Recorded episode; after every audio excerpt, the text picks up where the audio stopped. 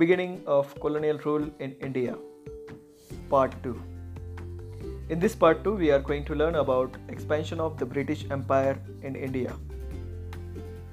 Dear students, after establishing the supremacy over Bengal by British, the company adopted a variety of methods to extend their influence and began their expansion policy by annexing Indian kingdoms. Company means British East India Company. Such instruments like subsidiary alliance, doctrine of lapse, dual system, etc. Already we have learnt about dual system which was introduced by Robert Clive in Bengal in 1765 after the Battle of Buxar. That dual system was ended by Warren Hastings in 1772. Now let's see about subsidiary alliance. The subsidiary alliance was a political instrument introduced by Lord Wellesley who was British Governor General of India from 1798 to 1805 to bring the Indian states under the power of the company. It was an agreement signed between the ruler and the company for which the ruler would get protection from his enemies. Now, the points in subsidiary alliance as follows The Indian rulers had to disband his native armies. Instead, he was required to maintain a British army also known as a subsidiary force, within its state. The ruler had to pay for the maintenance of the army. A part of his territory was surrendered to the British for this purpose. A company official called resident was placed at his court. The ruler would not employ official of any other European power in his service without the consent of the British. The ruler would not negotiate or form an alliance with any other ruler without the permission of the British. Now, impact of this subsidiary alliance that we have to see. The Indian states virtually lost their independence by signing this alliance and in reality also. Indian rulers became subservient to the English resident who interfered in the internal affairs of Indian states and served company.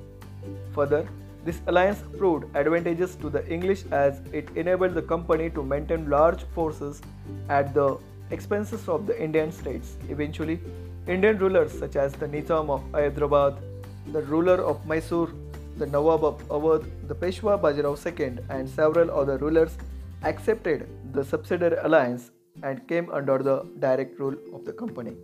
I repeat, Nizam of Hyderabad, the ruler of Mysore, the Nawab of Awadh, the Peshwa Bajirao II, and several other rulers accepted the subsidiary alliance and came under the direct rule of the company. Now let's see Doctrine of Lapse. Doctrine of Lapse was an annexation policy conceived by Lord Dalhousie, who was the Governor General from 1848 to 1856 in India. According to this doctrine, if an Indian ruler under the direct, direct influence of the English East India Company. Died without a male heir, his kingdom would lapse, meaning it would become a part of the British Dominion. According to the Hindu law, an individual or a ruler could adopt a male child in the absence of a natural heir.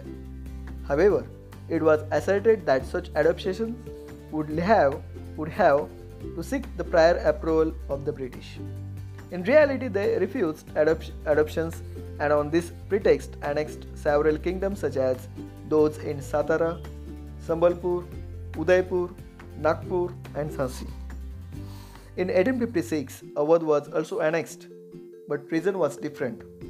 So, in 1856, that Awadh was annexed by the by the company on the grounds of the misgovernment of the Nawab. This caused great unrest among the people of Awadh. They were enraged by the humiliating way Nawab Wajid Ali Shah's deposition and revolted against the British. Now let's see conquest of Mysore, also known as Anglo-Mysore Wars. Mysore War a, Mysore was a source of threat to the growing British influence in India.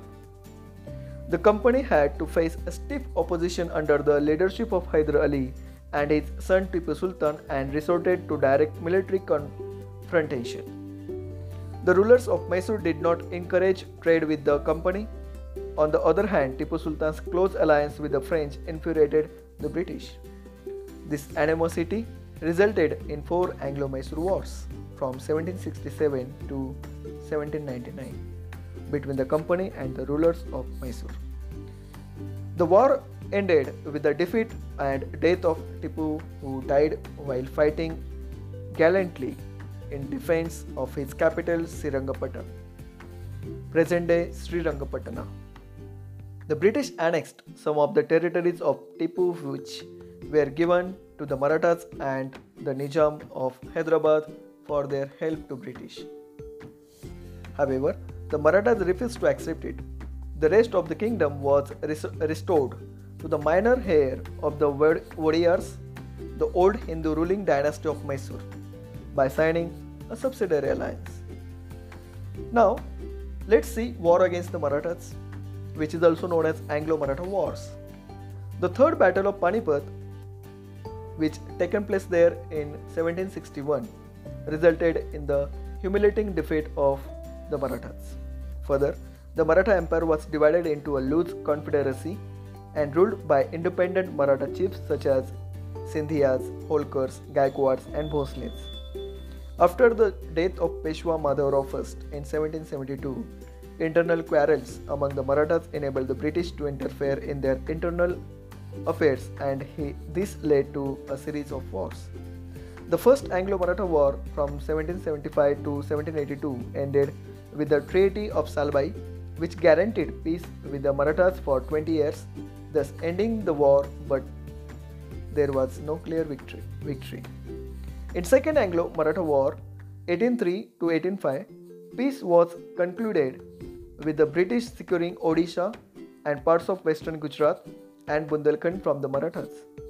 Now, the Third Anglo-Maratha War from 1817 to 1818 was a final and a decisive war fought between the Marathas and the British, leaving the Marathas defeated.